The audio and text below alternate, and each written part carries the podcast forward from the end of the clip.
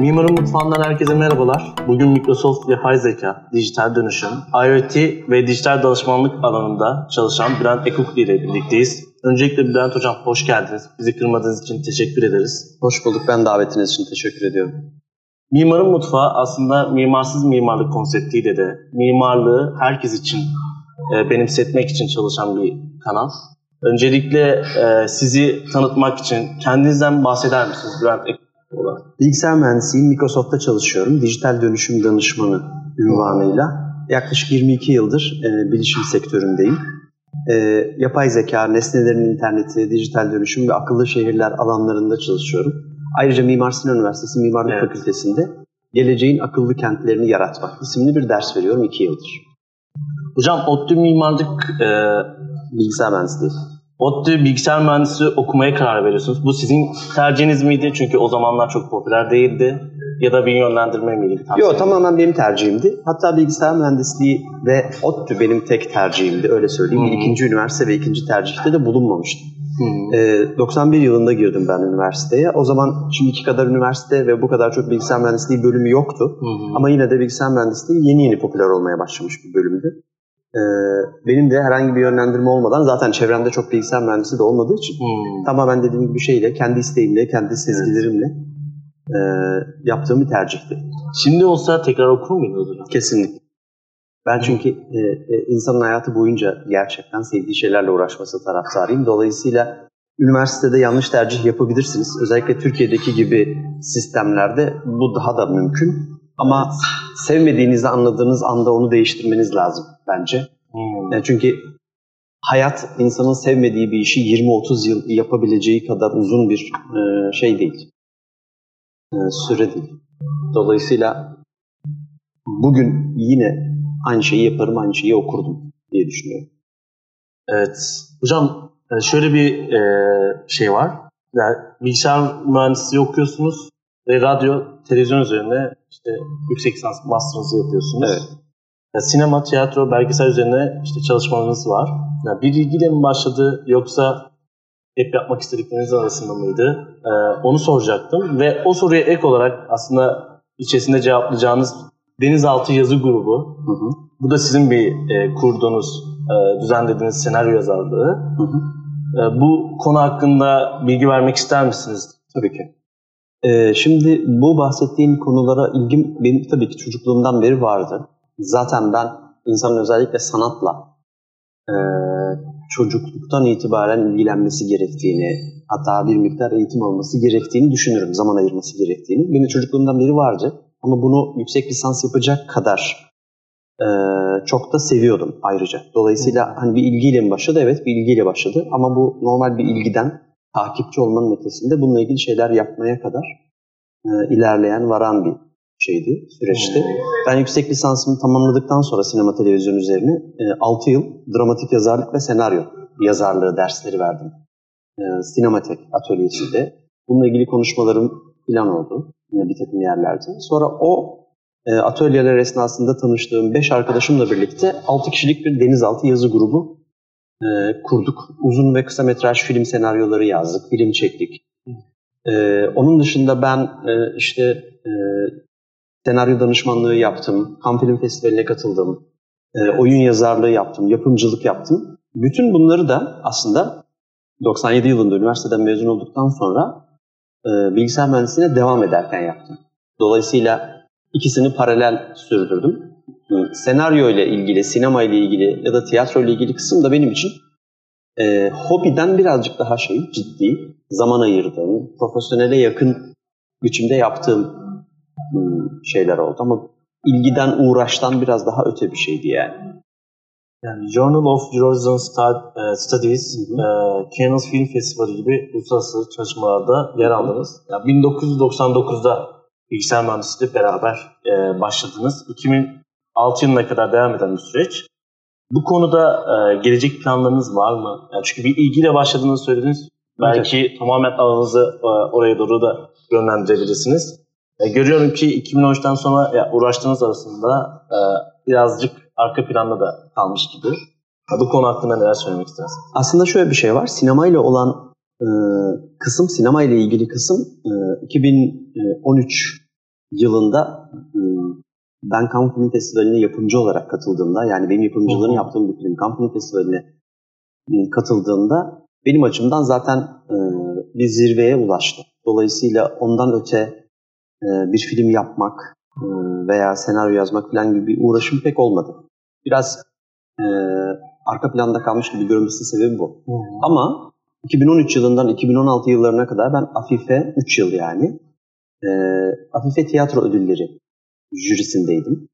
O süre benim bol miktarda tiyatro oyunu seyrettiğim ve bununla ilgili o bahsettiğim jüri faaliyetlerine katıldığım dönem oldu.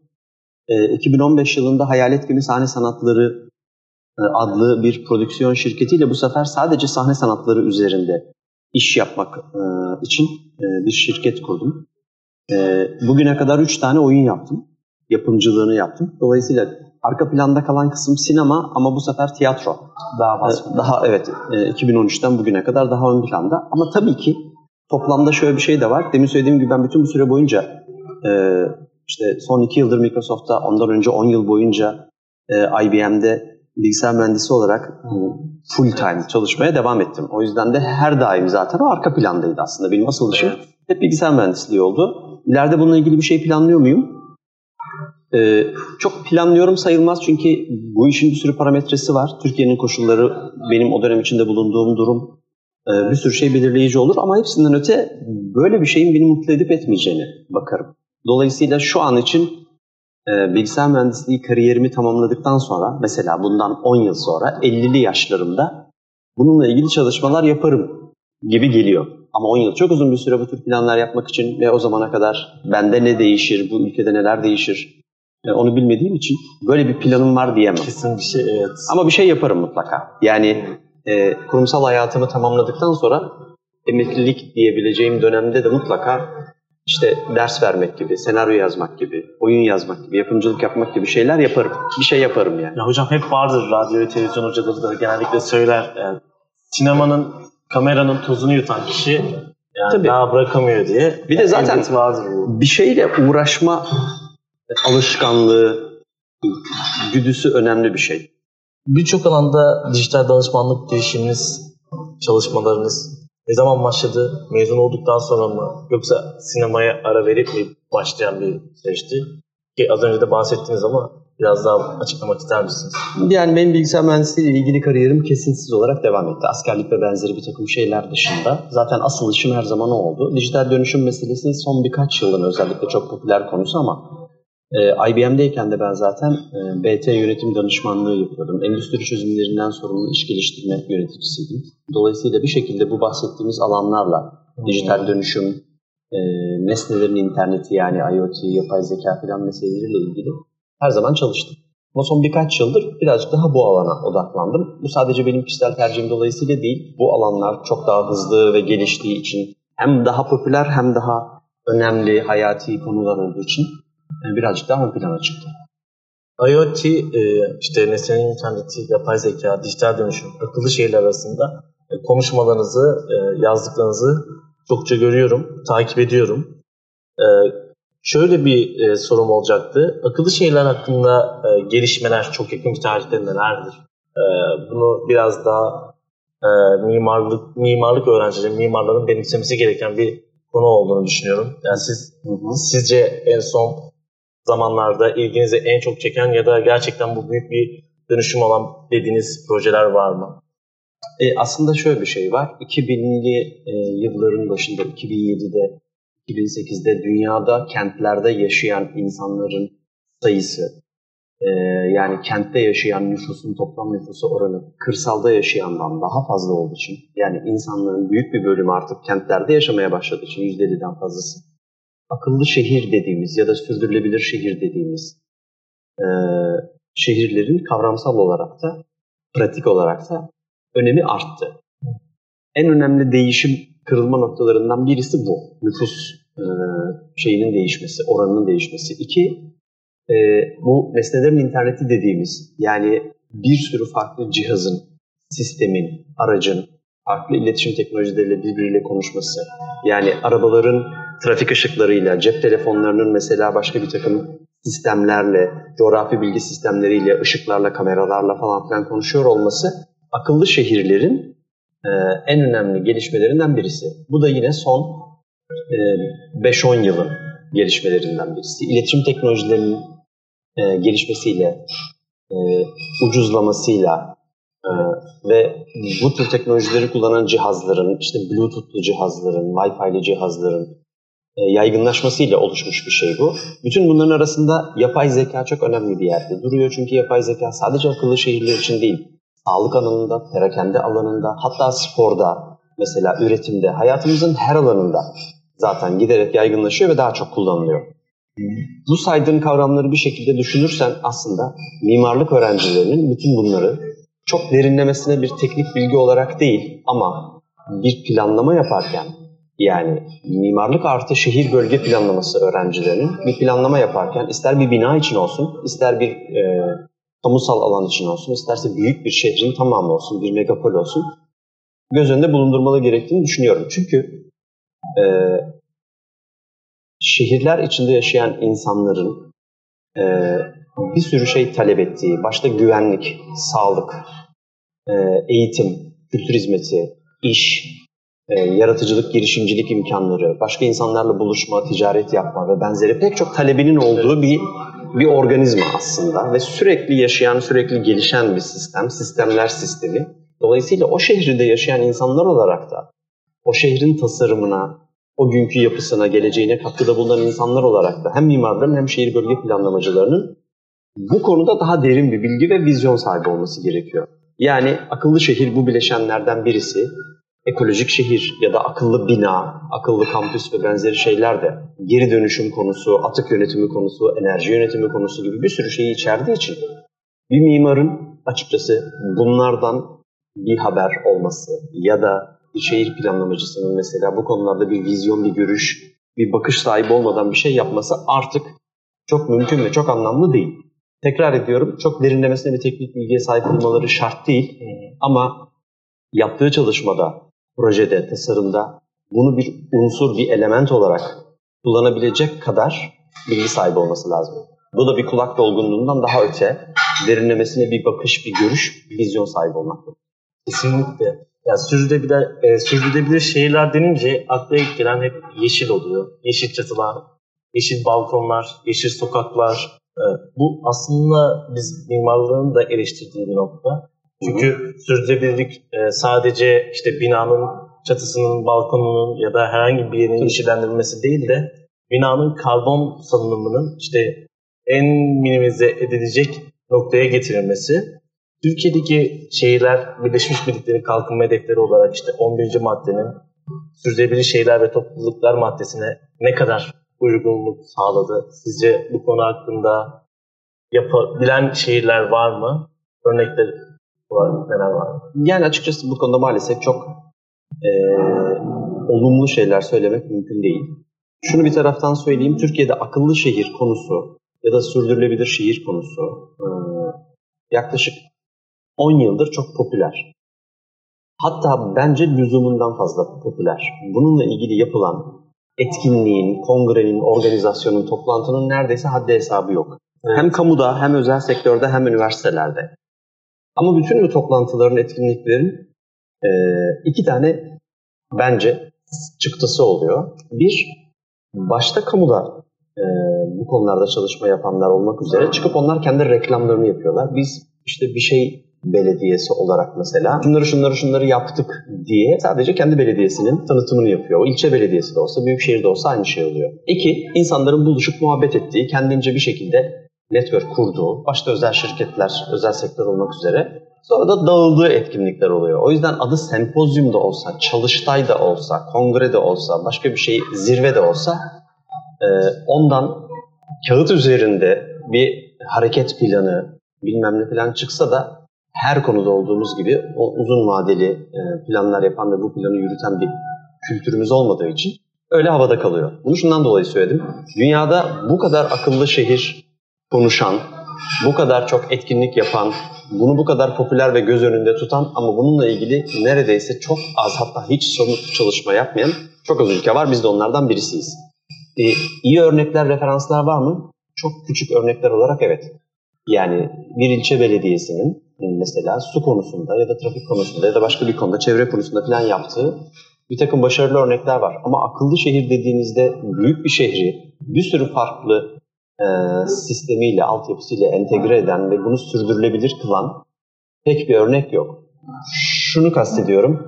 İstanbul Büyükşehir Belediyesi mesela e, geçtiğimiz yıl mı, önceki yıl mı hatırlamıyorum. İki katlı otobüslerin üst tarafında evet. bahçe benzeri bir şey yapmıştı. Evet. Bu mesela hani çok pazarlama amaçlı bence. Gereksizce gösterişçi e, ve sürdürülebilir olmayan bir şey. O çiçekler iki ay sonra kuruduğunda da o konu öldü. E, bunu örnek olsun diye söyledim. Evet. Genel yaklaşımımız zaten böyle. böyle evet. Yani e, belediye başkanlarının mesela seçim dönemi yaklaşırken billboard'a koyabilecekleri ve e, bunun siyasi geri dönüşünü e, görecek biçimde anlatabilecekleri projeleri tercih ediyorlar. Bu da şöyle bir handikap oluşturuyor. Akıllı şehir projeleri, sürdürülebilir şehir projeleri her şeyden önce e, çok uzun vadeli planlanması ve uygulanması gereken projeler. Çünkü şehir binlerce sistemi, altyapıyı barındırıyor ve zaten canlı ve sürekli yaşayan bir şey. Dolayısıyla sizin eğer sıfırdan bir uydu şehir kurmuyorsanız hala hazırda yaşayan bir şehri, özellikle de İstanbul gibi çok eski, tarihi olan, topografyası, katmanları olan bir şehri durdurup, dondurup onu bir şeye dönüştürmeniz mümkün olmuyor. Evet. Böyle olunca da tabii uzun vadeli plan yapmak, bunu başarıyla uygulamak ve kesinlikle farklı bileşenleri entegre etmek gibi handikapların üzerinden gelmek için bayağı bir çalışmak, kafa yormak ve sebatkar olmak lazım. Bu da bizim handikaplarımızdan birisi. Sadece bu değil tabii bütçe problemleri var, altyapı problemleri var. Otoriteler birbiriyle her zaman çok doğru biçimde iletişim kurmuyor. E, merkezi yönetimlerin güçlendirilmesiyle ilgili kaygılar, regülasyon falan gibi bir sürü şey girince de Türkiye'de gerçekten büyük şehir anlamında bence çok başarılı bir akıllı şehir projesi yok. İlçe bazında var. E, entegre bir şey pek yok. Sürdürülebilir olanın da sayısı az. Bir de bunlar çok böyle tek bir dikeyde oluyor. Yani sadece kamusal alan ya da işte parklarla ilgili bir proje yapmak onu akıllı şehir yapmıyor. Akıllı şehir dediğiniz şey sizin toplamda yaşam kalitenizi arttıran, e, kolay yaşayabildiğiniz birçok hizmete daha kolay, daha zahmetsiz, mümkünse de daha o, sürdürülebilir biçimde erişebildiğiniz şehir demek. Bu demek değildir ki bütün akıllı şehir projelerinde her şey olacak. Tek bir başlıkta tabii ki olabilir ama e, çok böyle mikro seviyede bir şey olmamasına dikkat etmek lazım. Evet. Hocam az önce bahsettiğiniz, bunca bahsettiğiniz, e, dinledikçe işte aklıma hep örnekler geldiği e, konunun biraz da işte yapay zeka ve nesneler arası e, bağlantının yani IoT'nin arasındaki bir bağlantı hakkında. Yani akıllı şehirler IoT ve yapay zeka arasında bir bağlantı var mı? Ya da ikisi, üç, üçü e, ayrılmaz bir bütün mü? Yani bu konu hakkında neler söylemek istersin? Ayrılmaz bir bütün değil. Çünkü yapay zeka ve işte IoT dediğimiz şey son birkaç yıldır var. 10 yıldır, 20 yıldır, 30 yıldır var. Akıllı şehirleri bunlar olmadan da yapmak mümkün. Aslında daha genel bir şey söyleyeyim ben. Akıllı şehirlerle teknolojinin ilişkisi arasında e, bence genel bir yanlış ön yargı var. Akıllı şehir eşittir teknolojik şehir demek değildir. Dolayısıyla siz en ileri seviyede, en son, en gelişmiş teknolojileri kullanmadan da akıllı şehirler yapabilirsiniz. Dolayısıyla yapay zeka olmadan da akıllı şehir olur. IoT olmadan da akıllı şehir olur. Ama teknoloji başka her alanda olduğu gibi size bir takım imkanlar sunar. Bunu doğru kullandığınız sürece maliyetini, operasyonunu, işlevini doğru konumlandırdığınız ve doğru hesapladığınız sürece sizin işinizi kolaylaştırır. Şöyle düşünün, cep telefonu olmadan da mesela yaşayabilirsiniz değil mi? Evet. Zaten öyleydi. İnsanlar cep telefonu evet. olmadan yaşıyorlardı. Ama cep telefonunu doğru kullandığınızda mesela, ölçülü kullandığınızda yön bulmak için, dünyadan haberdar olmak için, arkadaşlarınıza daha kolay plan program yapmak için, diyelim ki eskiden çok zahmetle aldığınız bir etkinlik biletini şimdi cep telefonundan bir mobil uygulamayla hızlıca alabilmek için hatta bileti bastırmaya bile gerek evet. kalmadan o dijital biletle, elektronik biletle etkinliğe gitmek için size çok ciddi bir fayda sağlıyor. Dolayısıyla bu bir araç ve işinizi kolaylaştırır. IoT'yi kullanırsanız örneğin şehir bazında konuşmak gerekirse şehrin bir sürü farklı sisteminden, altyapısından gerçek zamanlı anlık veri toplayabilirsiniz.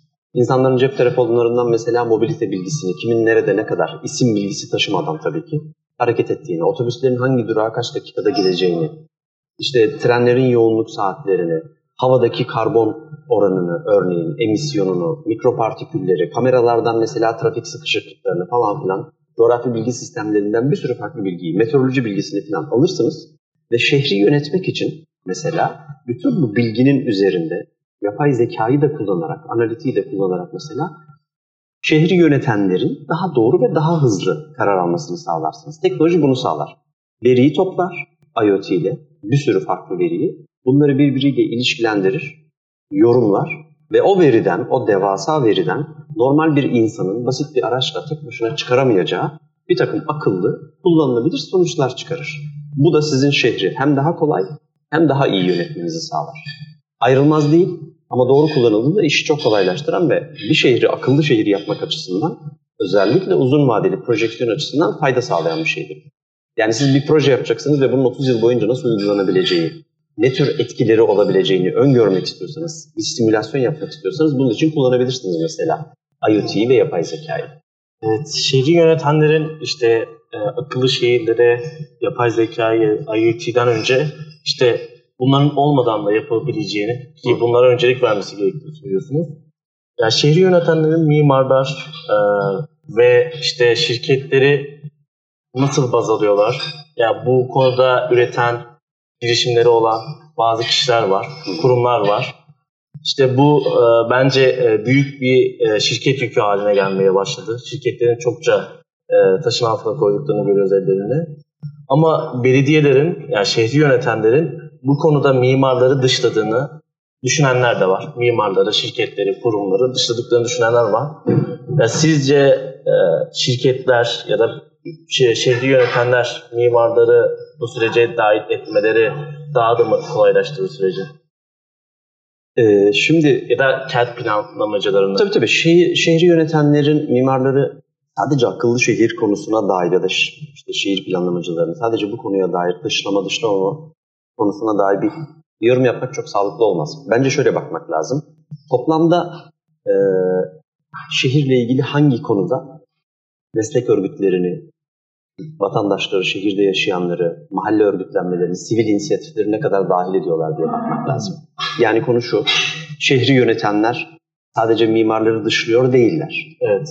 Anlatabiliyor muyum? Sadece mimarları dahil de edemezler. Mesela Tokyo'da e, yeni bir metro istasyonu açılacağı zaman bir bölgeye, o bölgede yaşayan insanlardan da temsilcilerin katıldığı ama akademisyenlerin, aynı zamanda psikologların, sosyologların katıldığı, fizikçilerin bir sürü farklı meslek alanından insanın katıldığı bir takım kurullar görüş bildiriyorlar. Çünkü orada bir metro istasyonunun açılması oradaki ticari hayatı, insan sayısını, çevre kirliliğini, oradaki hareketliliği, o bölgede yaşayan insanların ilişkilerini, sosyolojisini, psikolojisini bir sürü şeyi değiştiriyor, demografik yapısını. Türkiye bunu en çok yaşayan yerlerden birisi İstanbul mesela. Çünkü evet. göç alan bir yer. Dolayısıyla sadece mimarları dahil etmek zaten sağlıklı ve doğru bir şey değil. değil. Yetmezdi. Bir sürü farklı branşın, akademiden insanın dahil olması, katılması gerekir. Ama bunu ne kadar yapıyorlar tartışılır. Eden var, etmeyen var tabii ki. Bir de ben genel olarak zaten Türkiye'de kamunun, kamuyu yönetenlerin sivil inisiyatiflerle, sivil toplum örgütleriyle, derneklerle, meslek odalarıyla, meslek birlikleriyle daha çok daha yakın çalışması gerektiğini çok inanan biriyim.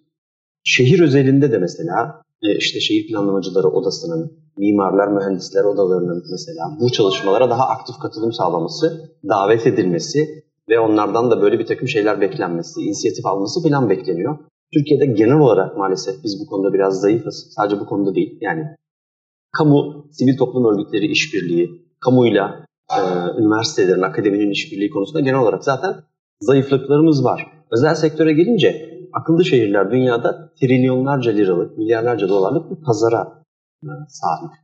O yüzden de şirketlerin daha ciddi bir motivasyonu var bunu yapmak için. Bununla ilgili hedefleri var. Son olarak şunu söyleyeyim. Zaten akıllı şehirler dediğiniz şey devasa bir ekosistem. İçinde mesela cihaz üreticilerinden danışmanlık şirketlerine, yazılım üretenlerden altyapıcılara kadar binlerce şirket, kurum, üniversite var. Ve doğaldır ki onlar arasında da motivasyonu en yüksek olan o işten para kazanma eğilimi, e, niyeti, ihtimali olan şirketler. Mimarlık ile e, tanışmanız akıllı şehirler üzerine girişimleriniz ile mi başladı? Çalışmanız da başladı? Yoksa daha önce bir ilginiz vardı, var mıydı mimarda? Çok eskiden beri ben mimarlığa çok ilgiliyim zaten. Çünkü mimarlığı hem mühendislik hem e, sanatla e, ilişkilendirdiğim için Sadece ben değil, çoğu insan böyle düşündüğü için. İkisi açısından da e, kendime yakın buluyorum. E, ben de çünkü hem mühendisim hem de sanatla ilgiliyim öyle söyleyeyim. Ama hani kişisel olarak da mesela mimarlığın tarihine, e, yurt dışına yaptığım seyahatlerde mesela özellikle e, bu tür binaları, çalışmaları e, görmeye dair bir şeyim var. Her zaman. Favori bir ilgim vardı. Mimarınız ya da bir yapınız var mı bu konuda? Ee, yurt dışında, yurt içinde fark etmez. Bernini mesela favori mimarlarımdan birisi. Renzo Piano'yu severim. ee, şehir olarak Roma'yı çok severim mesela. Barok mimariye bir özel ilgim var. Ama tabii ki mesela modern mimaride de özellikle işte e, Avrupa'nın kuzeyindeki o çok böyle minimalist, işlevsel e, şeyleri, işleri beğeniyorum. Yani son zamanlarda aslında mimarların da en çok odaklandığı nokta orası olmaya başladı. Hem iklim değişikliği, Hı-hı. kısıtlanan kaynaklar, daha minimalist bir tasarımlara, daha minimalist bir yaşama, daha minimalist bir e, birlikteliğe yönelmeye başladılar. Ki bu çok önemli. İşte o kuzeyde başlayan ama sonrasında tüm dünyaya yayılan bu minimalist mimari benim de ilgimi çeken bir konu. Öyle söyleyince ben de bir şeyler ekleyeyim dedim. Ee, şöyle bir şey sormak istiyorum. Mimar Sinan Üniversitesi'nde akıllı şehirler üzerine işte mimarlık öğrencilerine eğitimler veriyorsunuz. Gözlemlediğiniz kadarıyla mimarlık öğrencilerinin konu hakkında ilgisi nasıl ve işte eksikleri ne durumda diye bir soru ee, Önce şunu ekleyeyim. Sadece mimarlık öğrencilerine değil, şehir bölge planlama hı hı. öğrencilerine de veriyorum. Hı. Hatta e, dersteki kontenjan sayısı ve şey düşünüldüğünde genel katılım şehir bölge planlama öğrencilerinin sayısı fazla. E, mimarlık öğrencilerinin ya da şehir bölge planlama öğrencilerinin söyleyeyim. ilgisi bence çok yüksek. Bu beni çok mutlu ediyor çünkü iki senedir, üç sömestr mesela e, açtığımız kapasitenin kontenjanın hep üzerinde bir talep oluyor. Aa, Kontenjan güzel. arttırma e, talebi oluyor ve genellikle işte oluyor da zaten işte 30 kişi ise bunu 40'a çıkarıyoruz. Hatta ve hatta benim dersime bir sürü de misafir öğrenci geliyor. Yani dersi evet. almadığı halde sadece dinlemek için gelen çok arkadaşım oluyor. Bundan çok mutluyum. İlgileri çok yüksek. Bilgiye gelince maalesef e, genel olarak bu konularda çok ders verilmediği için, e, ders programlarında falan olmadığı için e, öğrenci arkadaşlarımın bilgisi var diyemem. Ama tabii ki konuyla konuyla ilgili bir şeyler duymuş oluyorlar. Bir kısmı benim başka yerlerde yaptığım konuşmaları, dersleri biliyor oluyor. Bir kısmı mesela e, işte bir şekilde bir yerde duymuş, benim bir seminerimi, panelimi falan evet. e, takip etmiş oluyor ama genel kültür düzeyinde bir bilgileri oluyor. Hocam şöyle bir şey de var. Mimarlık öğrencilerinin eğitimleri üzerine bazı eksiklikler var. Bu çok doğru. Ama işte bunları tamamlamaları için okul dışında bahsettiğiniz o konferanslara, o sempozyumlara e, gitmeleri gerekiyor ki gelişmeleri daha yakından takip etmeleri. Evet. Çünkü son zamanlarda benim de dikkat ettiğim bir konu var. İşte yarışmalarda teknolojiyi kullananların daha ön plana çıktığı, teknolojiyi kullanmanın da okulda öğrenilmediğini, öğretilmediğini, bunu herkes tarafından e, bilindiğini düşünüyorum. O yüzden işte bahsettiğimiz o konferansların, sempozyumların, kongrelerin hepsinin e, mimarlık öğrencilerinin akıllı şehirlerde teknolojinin, sonrasında akıllı şehirlerde teknolojisiz çözümlerin neler olabileceğini yakından takip etmeleri ben de öneririm. Ki sizin de üniversitenizde planladığınız, belki mimarlık öğrencilerinin ilgilerini çekeceğini e, düşündüğüm bir konu var. E, İstanbul'daki mimarlık öğrencilerini davet ediyorsunuz projeleri sunmaları için evet. ve onlara orada kritikler veriyorsunuz. E, bu da çok önemli. Siz bu alanda teknolojik e, fikirler mi yoksa tamamen mimari tasarım fikirleri mi önerisinde buluyorsunuz orada gelen öğrencilerin projelerine? E, bu e, akıllı şehirler e, projesi olanlar için de belki önemli olabilir diye düşünüyorum. E, evet, bizim e, dersi işleyişimiz zaten dönem boyunca arkadaşların oluşturdukları proje gruplarıyla e, dönem sonuna kadar bir proje hazırlamaları ve bunu sunmaları şeklinde oluyor. Projenin en temel noktası da bunun bir akıllı kent planı e, planlaması içeren bir evet. proje olması gerekiyor. Teknolojik olması şart ve zorunlu değil ama e, teknolojiyi doğru kullanarak mesela daha yapılabilir, sürdürülebilir, daha verimli bir proje yapmak bir artı. Ama şöyle bir şey de var. Ben arkadaşlarımdan zaten böyle bir proje yaparken bir sürü farklı bileşeni göz önünde bulundurmalarını istiyorum. Dolayısıyla dönem sonundaki sunumda da yaptığım yorumlar, geri dönüşler bu bahsettiğim birden fazla başlık hakkında oluyor. Ya ben projeyi dinleyip onunla ilgili sadece teknolojisiyle ilgili bir yorum yapmıyorum. Onun aynı zamanda planlamayla ilgili kısmına da bakıyorum. Proje yönetimi kısmına da bakıyorum. Maliyetlerine, bütçesine, yapılabilirliğine bakıyorum. Çevreye olan etkisine bakıyorum. E, paydaşlar diye tabir edeceğimiz kamu, sivil toplum örgütleri, şirketler, üniversitelerle olan ilişkilerini nasıl kurduklarına bakıyorum. Teknoloji bu bileşenlerden sadece bir tanesi. Dolayısıyla kentsel planlamayla, kentsel altyapı sistemleriyle entegrasyonu teknolojiden daha önemli bir konu bence. Bunun kentte yaşayan insanların hayatını kolaylaştırması, yaşam kalitesini arttırması daha önemli bir kriter. Hiç teknolojik olmadan bir akıllı şehir projesi yapabilir. Hiçbir teknolojik bileşen kullanmayabilir mesela. Ya da çok basit bir mobil uygulamayla yapabilir. Ama o projede çok ciddi bir kamu yararı varsa, mesela dezavantajlı vatandaşlar için, engelli vatandaşlar için çok ciddi bir katkı sağlayacak bir proje ise o çok iyi bir akıllı şehir projesidir zaten. Hiç teknoloji kullanmasa bile. O yüzden benim yorumlarım, geri dönüşlerim teknoloji ağırlıklı değil, kentsel planlama, altyapı sistemlerine entegrasyon, kentin mesela işte uzun vadede daha yaşanabilir bir yer haline gelmesi yönünde oluyor. Bütün üniversitelere e, ve işte farklı bölümlere de hatta davetiye gönderiyoruz. Ve onlar da mesela bu proje sunumlarına katılıyorlar. Farklı bölümlerden gelen insanlar da oluyor. Ve onların yorumlarını da duyuyoruz. Ayrıca şöyle bir şey de yapıyoruz tabii. E, bu bahsettiğim proje sunumları etkinliğinde dışarıdan davet ettiğimiz ve genellikle bu alanda çalışmayan bağımsız jüriler oluyor. Yani işte e, iç mimar, oyun terapisti, yapay zeka uzmanı, kostüm tasarımcısı, sosyolog falan gibi böyle farklı sektörlerden, farklı alanlardan, disiplinlerden gelmiş insanlar da e, bu projelerle ilgili görüş bildiriyorlar. Dolayısıyla biz her bir akıllı şehir projesini bir sürü farklı perspektiften de aslında, yani bir sosyoloğun gözünden de mesela e, dinleme şansına sahip Peki oluyoruz. projeyi getiren şehir planlamacıları, mimarlar ya da işte farklı ilgi alanlarla e, bir fikir ortaya çıkarıp getirenler arasında sizce disiplinler bir ekip kurduklarını görüyor musunuz orada? Kesinlikle. Zaten dersin projeler şeklinde ilerlemesinin en önemli sebebi bu. Çıkış noktası da bu.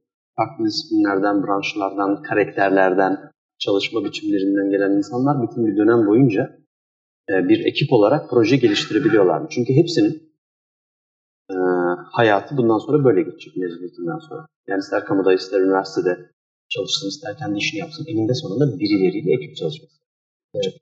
O disiplini oluşturma, bir projeyi fikir aşamasından, hatta taslak fikirler aşamasından alıp tamamlanma, sunma noktasına kadar bütün süreçlerini deneyimliyorlar bu dönem boyunca. Hocam Microsoft'ta işte akıllı şehirler için yapılan projeler, siz az önce de bahsettiğiniz üniversitelerle, e, sivil yönetimlerle birlikte e, nasıl çalışmaları var? Yani bu konuda e, örnekler verir misiniz? Yaptıkları projeler olarak. Microsoft'un özel olarak yaptığı projelerimi soruyorsun. Şirketlerin genelimi. Aslında Microsoft'tan bağımsız olarak şöyle söyleyeyim. Az önce anlattığım başlıkların tümünde hem Microsoft'un hem IBM'in e, mesela hem işte Siemens'in, e, Schneider'in, Honeywell'in pek çok şirketin e, bu konuyla ilgili çalışmaları var Cisco'nun. Sadece şöyle bir fark var. Tabii ki hepsinin e, portföyü, bakışı, perspektifi, ürünleri, hizmetleri birbirinden farklı. Honeywell mesela cihaz üreten, ekipman üreten bir tarafta daha çok. İşte akıllı ev sistemleri de kuruyor. Cisco örneğin işte network tarafında, altyapı tarafında, Microsoft yazılım tarafında, IBM'in işte bir sürü farklı entegrasyon projeleri falan var. Ama genel olarak şöyle bir şey var. Dünyada mesela akıllı şehir projelerine baktığında başarılı olanların içerisinde mutlaka bu şirketlerden bir sürü olanı bir arada çalışıyor. Yani Microsoft'un tek başına uçtan uca yaptığı ve çok başarılı akıllı şehir projeleri var, doğru. Ama daha entegre, daha kapsayıcı, daha çok alana dokunan e, projelerde mutlaka işbirlikleri var. IBM'in de tek başına yaptığı ya da Siemens'in de tek başına yaptığı projeler var ama dediğim gibi orada bir anlamda bir e, ekip çalışması var. Birisi altyapıyı, birisi e, işte network'ü, iletişimi, ötekisi yazılımı, ötekisi danışmanlığı eklediği için bir sürü farklı şirketin bir arada olduğu örnekler genellikle daha başarılı örnekler. Mesela Barcelona bu örneklerden birisi. O yüzden hani şöyle söyleyebilirim. Microsoft işin e, yazılım, bulut bilişim ve e, analitik ve yapay zeka taraflarında çok şey güçlü. Yani bir akıllı şehir projesinde Microsoft ne yapıyor derseniz danışmanlık yapıyor. Ama en önemli kısmı şu, demin bahsettiğim gibi şehrin bir sürü farklı sisteminden, cihazından, ortamından, toplanan bilgileri yani kamerasından trafik lambasına kadar e, toplanan bilgileri mesela bir analitik platformda, bir bulut platformunda birleştirip onlar üzerinden bir takım sonuçlar üretiyor. Yapay zekayı kullanıyor. Bir takım tahmini şeyler yapıyor. Trafiğin 15 dakika sonraki halini, nüfusun 3 yıl sonraki halini tahminlemek gibi e, analitikle ilgili, yazılımla ilgili şeyler yapıyor. En, en güçlü tarafı bu. Ama uçtan uca yaptığı, diğer e, şirketleri, üniversiteleri, sivil toplum örgütlerini de koordine ettiği, program yöneticisi olarak her şeyi baştan başa tasarladığı ve yönettiği projeler de var bir sürü. Hocam aradanın da en çok ilginizi çeken ya bu gerçekten çok gerekliydi ama bir türlü göremedik dediğiniz bir proje var mıydı? Microsoft'un yaptıkları arasında. Evet, Microsoft'un yaptıkları arasında. Ee, benden önce yapılmış şöyle projeler var. Mesela Meksika'da depremi yaklaşık 2-2,5 dakika önce insanlara haber veren e, bir proje var. Meksiko City'de uygulanıyor. Hmm. Bu mesela e, bence çok önemli bir proje çünkü e, Türkiye'de bir deprem ülkesi, İstanbul özellikle bu konuda çok riskli bir yer ve 2 dakika çok hayat kurtarıcı olabilir birçok insan açısından. Mesela önemli bir proje. Onun dışında Florida'da yapılmış bir Microsoft projesi var. Ee, oradaki doğal parkları, Natural Reserve denen doğal koruma alanlarını e, çok hassas sensörlerle takip edip e, oradaki ekosisteme zarar verebilecek, florayı, faunayı bozabilecek herhangi bir şey olduğunda bununla ilgili aksiyon alan e, önleyici bir e, proje var. Dolayısıyla doğal hayatı korumak için 30 yıl, 100 yıl, 300 yıl daha korumak için yapılmış. E, belki de bugün bugünden yarına hiç sonuçlarını görmeyeceğimiz e, ama orta ve uzun vadede hatta çok uzun vadede çok faydalı, çevre açısından çok faydalı projeler var. Trafik projeleri var, enerji projeleri var, karbon emisyonunu azaltmaya yönelik projeler var, kamu güvenliğini arttırmaya yönelik projeler var.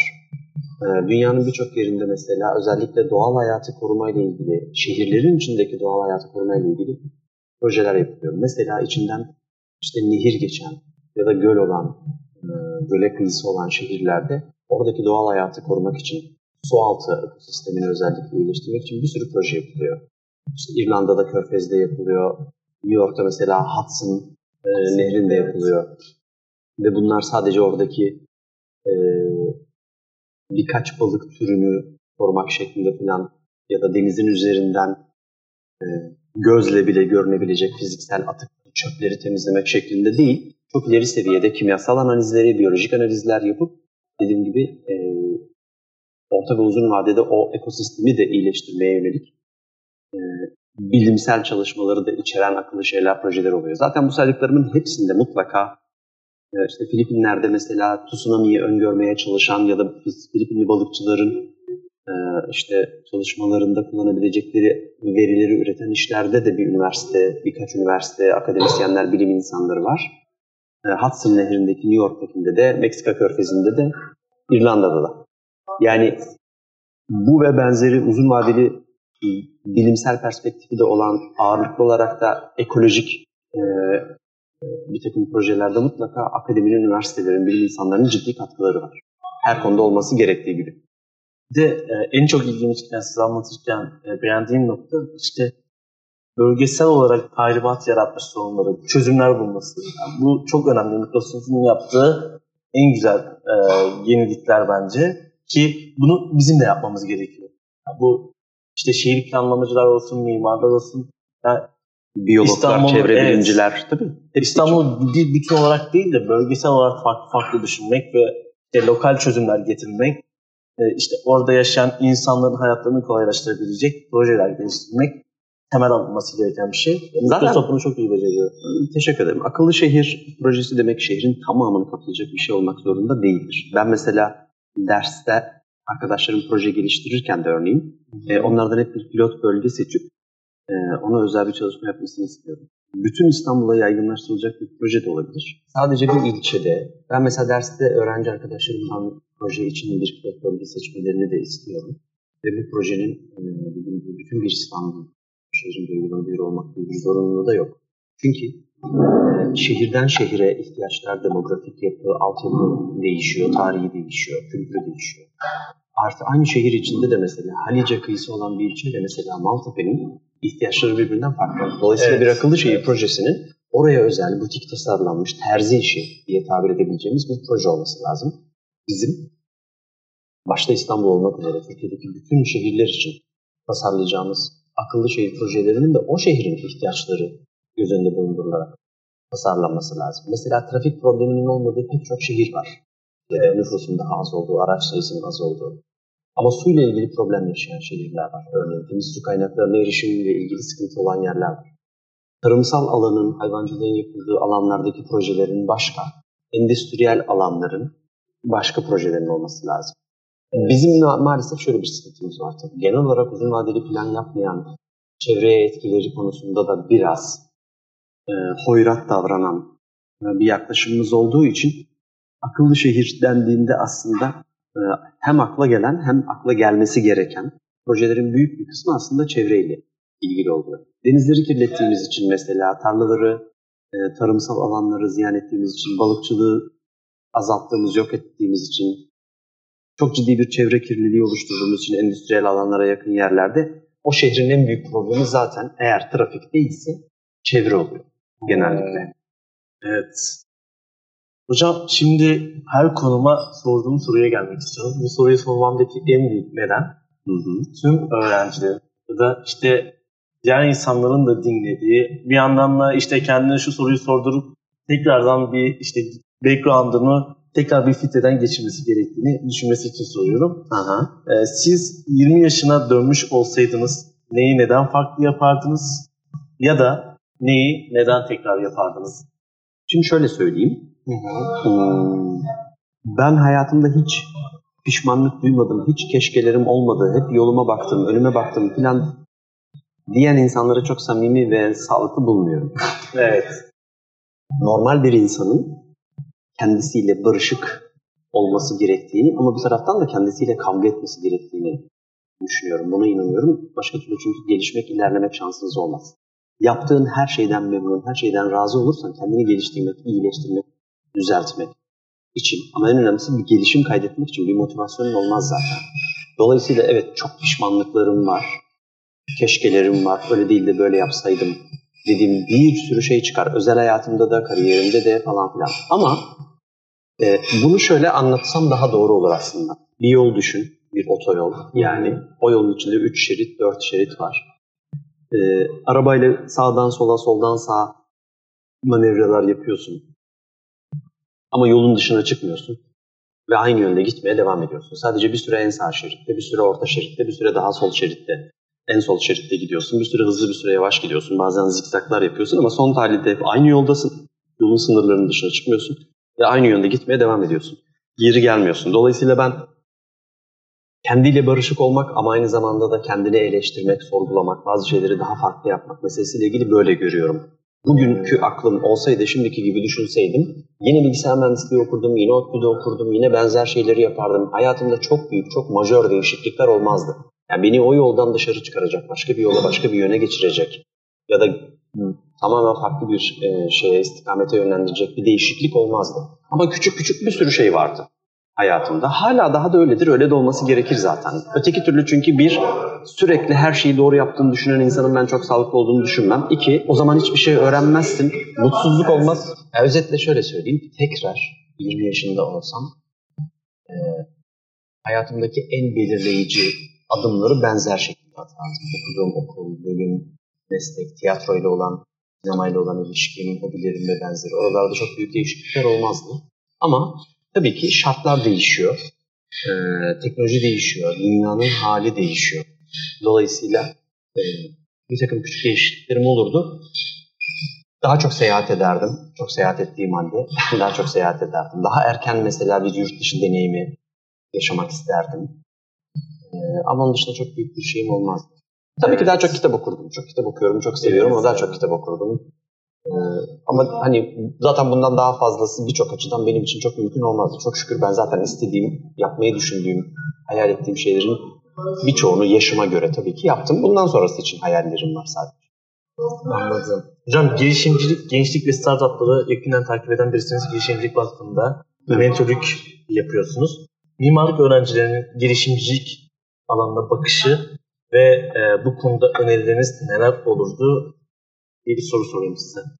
Şimdi benim girişimcilikle olan ilgim hem Microsoft tarafında hem daha önceki IBM kariyerim esnasında vardı. E, TÜBİTAK'ta aynı zamanda e, girişimcilikle ilgili destek projelerinde, programlarında e, jüri üyeliği, panelistlik ve izleyicilik yapıyorum, raportörlük gibi düşünebilirsin. Girişimcilik hakkında Girvak'ta böyle bir şeyim var. Gönüllü bu arada bütün bu işlerim. Evet. işlerim ve e, Cherry Foundation diye bir uluslararası e, kuruluş var. Bir bakıp o da mesela dünyanın az gelişmiş ülkelerindeki kadın girişimcilere gönüllü mentorluk yapmak isteyen insanları organize ediyor. Orada da ben mesela işte şey yapıyorum. Girişimcilikle ilgili mentorluk, danışmanlık hmm. veriyorum. Evet. Mimarlık öğrencilerine özel e, sadece şunu söyleyebilirim. Bugüne kadar ben ne TÜBİTAK'ta, ne Girvak'ta, ne Cherry Blair'de, ne başka bir yerde e, bir girişimcilik fikriyle gelen mimar hatırlamıyorum. Yani ama bu hani ille de öyle olması gerekiyor mu dersen tabii ki öyle olması gerekiyor. gerekiyor. Orada da şöyle bir handikap var. Girişimcilik meselesi, startup bilmem ne ya da işte bu melek yatırımcı konuları çok popüler son zamanlarda. Dolayısıyla orada da bir toz duman var, orada da bir bilgi kirliliği var. Ee, çok fazla insan var. Sadece LinkedIn'e girdiğinizde mesela bir sürü genç insanın kendisi için işte e, işte founder of bilmem ne falan evet. dediğini görürsünüz. Biz de memleket olarak bu tür böyle ünvanları falan çok seviyoruz. Çok seviyoruz yani evet. böyle 23 yaşında insanlar kendisine CEO, CEO. demeyi, founder demeyi, ondan sonra işte entrepreneur demeyi falan filan çok seviyor. Bütün bunun içinden de e, toplamda mesela Türkiye'den yapılan e, girişimcilik e, şeylerine, yurt dışına gidişleri, oluşturulan fonları, başarıları, ihracatları falan düşündüğümüzde rakam çok küçük. E, o yüzden de yani sadece mimarlık öğrencilerinin değil genel olarak bence evet, bir sıkıntı var. Bir sıkıntı var. Çok var ama verimli olanı az. Evet. Yani bu konuda başarılı olanlar da var Tabii ama ki. işte mutlaka, çok bunu tamamen ünvan içinde değerlendirmek isteyenler de var. Sadece ünvan için demeyeyim, heves için. Biz her şeyin evet. heveskarıyız çünkü olarak. Ama bu işler başka her konuda olduğu gibi ister futbolcu olun, ister müzisyen, ister girişimci, ister doktor, mühendis fark etmez. Çok uzun süre ve çok çalışmayı gerektiren işler. Ama biz genel olarak hani bir single'la şöhret olalım, ee, bir maçta patlayalım ve milyon eurolar transfer parası alalım, yurt dışına gidelim, bir filmde hemen şöhret olalım, en güzel dizilerde başrolleri kapalım falan gibi beklentiler içinde olduğumuzdan çalışmaya, zahmet çekmeye, meyyal bir millet olmadığımızdan Girişimcilik meselesi de öyle. Yani bir fikir buldum, ben bundan bir girişim oluşturayım, bir startup kurayım. 5 sene sonra bir WhatsApp hikayesi yaratayım, ben de 5 milyar dolara satayım, zengin olayım kafası var. E, o yüzden de %99'u başarısız oluyor girişimlerin. Sadece bu yüzden değil, sebatkar olmadıkları için, yeterince çalışmadıkları için, doğru düzgün bir danışmanlık hizmeti, mentorluk almadıkları için, Türkiye'deki piyasalar kötü olduğu için ama tabii ki çok iyi örnekler var. Dünya çapında başarılı işler yapan, çok parlak, çok akıllı, çok çalışkan bir sürü arkadaşım var benim. Zaten benim işleri yapmaya devam etmemin sebebi de bu.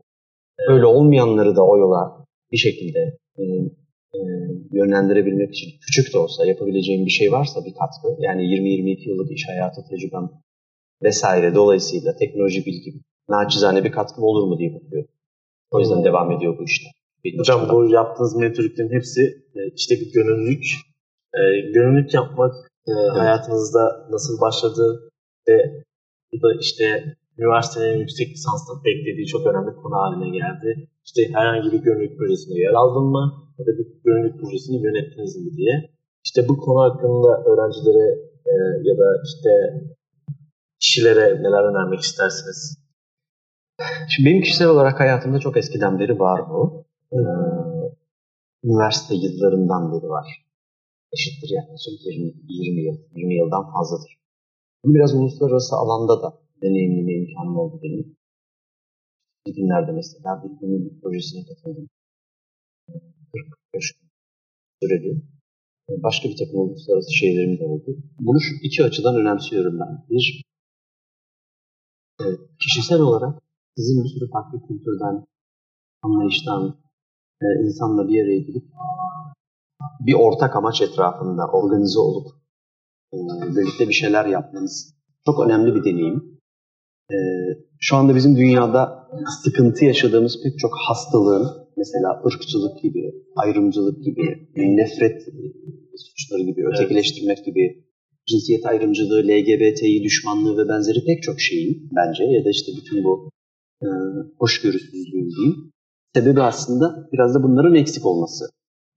Sadece bu düzeltir mi? Elbette düzeltmez. Çünkü bu konunun başka binlerce parametresi var. Ama e, genç insanların özellikle bir şekilde ister Erasmus olsun, ister gönüllülük projesi olsun, ister turistik seyahat olsun, dünyanın başka yerlerine gitmesi, başka kültürlerden insanlarla bir araya gelmesinin bu açıdan ben çok önemli olduğunu düşünüyorum. Ufkunu, vizyonunu genişleten, değiştiren, ön yargılarını değiştiren, e, kültürler arası mesela yakınlaşma şart değil ama tanıma ve bilgiyi arttıran bir şey. Yani başka kültürlere yakın olmak önemli değil ama onlar hakkında doğru, gerçekçi, objektif, sağlıklı fikirler sahibi olmak önemli. O bağnazlıktan kurtulmak için önemli. E, o yüzden ben gönüllülük çalışmasını özellikle uluslararası bazda e, yapmanın önemli olduğunu düşünüyorum. Ama bu şart değil.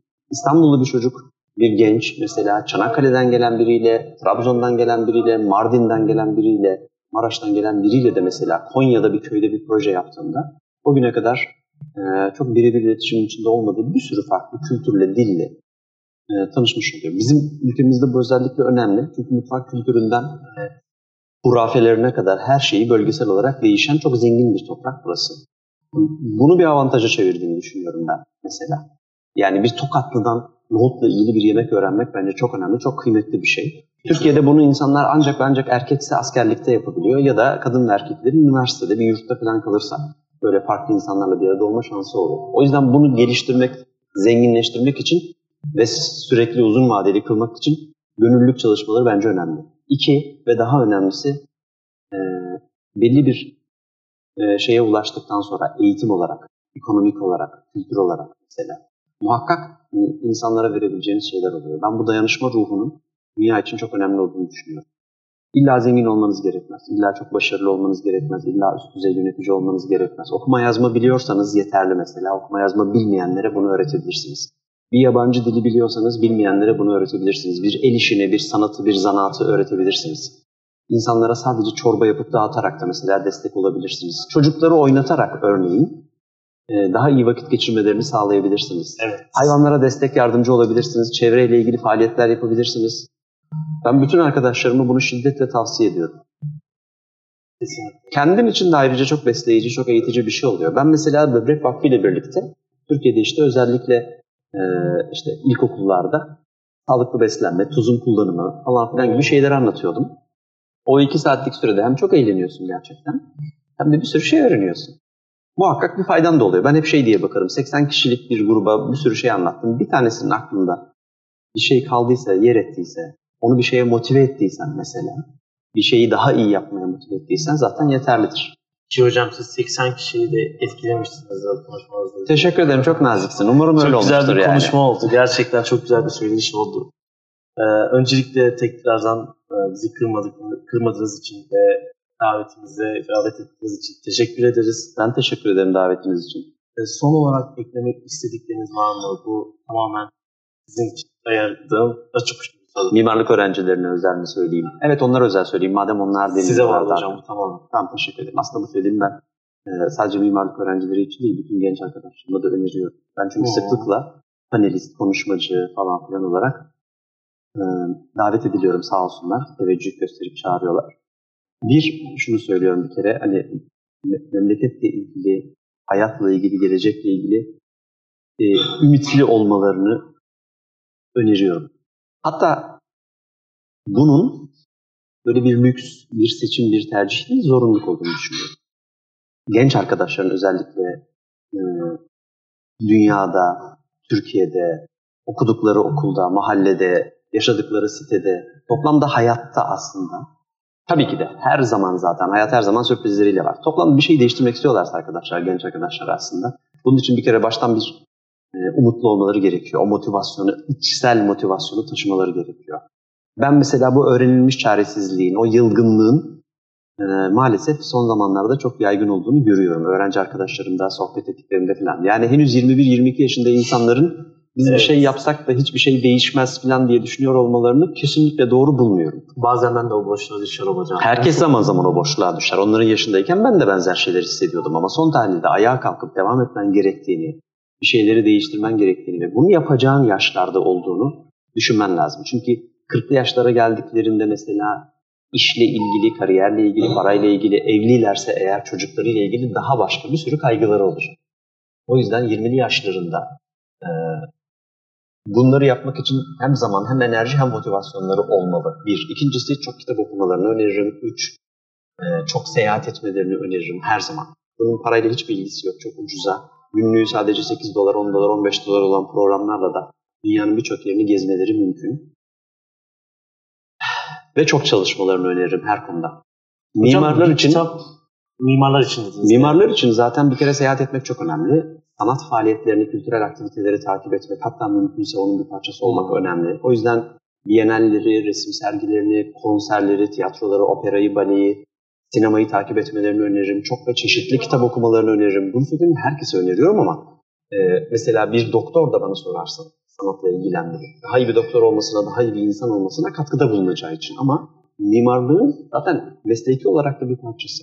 Dünyanın bütün iyi mimarları mesela muhakkak müziğin bir başka alanında, sanatın bir başka alanında e, da bir, en azından mesela çok ileri seviyede dinleyici olacak kadar e, takip eden, bunu bilen insanlardır. İyi, iyi mi- mimarlar zaten aynı zamanda entelektüel insanlardır. Mesela herkes için böyledir.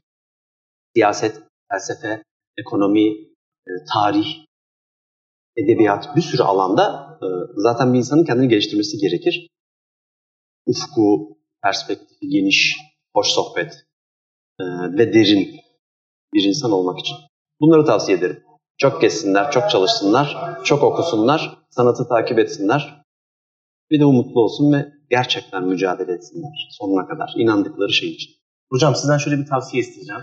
Ee, öğrencilerin ya da insanların e, takip edebileceği bazen kitaplar, filmler o kadar çoğaldığı için e, işte o şeyde nasıl kendim için faydalı olduğunu bulurum diye e, çok araştırma yapıyorlar. Sizin hayatınızda önemli yer, yer edinmiş kitap ya da film var mı? Çok önermek ister misiniz birer tane kitap? Çok var. Şöyle önermek isterim. Ee, benim e, Mimar Sinan'da verdiğim Geleceğin Akıllı Kentlerini Yaratmak dersinin bir Facebook sayfası var. Hı hı. O sayfayı takip etmelerini bir kere öneririm. Çünkü ben oradan bir takım etkinlikler, sergiler, kitaplar, filmler filan paylaşıyorum. Evet. Bir kere bir ona bakmalarını öneririm. Geleceğin Akıllı Kentlerini Yaratmak e, Facebook sayfası. Onun dışında ben mesela sinemayla çok uzun süredir çok ilgili olduğum için mesela Andrei Tarkovski'nin bütün filmlerini öneririm. Fellini'nin, Antonioni'nin filmlerini öneririm. Lars von Trier'in filmlerini öneririm. E, Türkiye'de mesela Yavuz Turgul'un, e, Ömer Lütfü Akad'ın, Nuri Bilge Ceylan'ın, özellikle Zeki Demirkubuz'un, Semih Kaplanoğlu'nun, e, Emin Alper'in filmlerini öneririm. E, kitap olarak mesela Eduardo Galeano'yu çok severim. Umberto Eco'yu çok severim.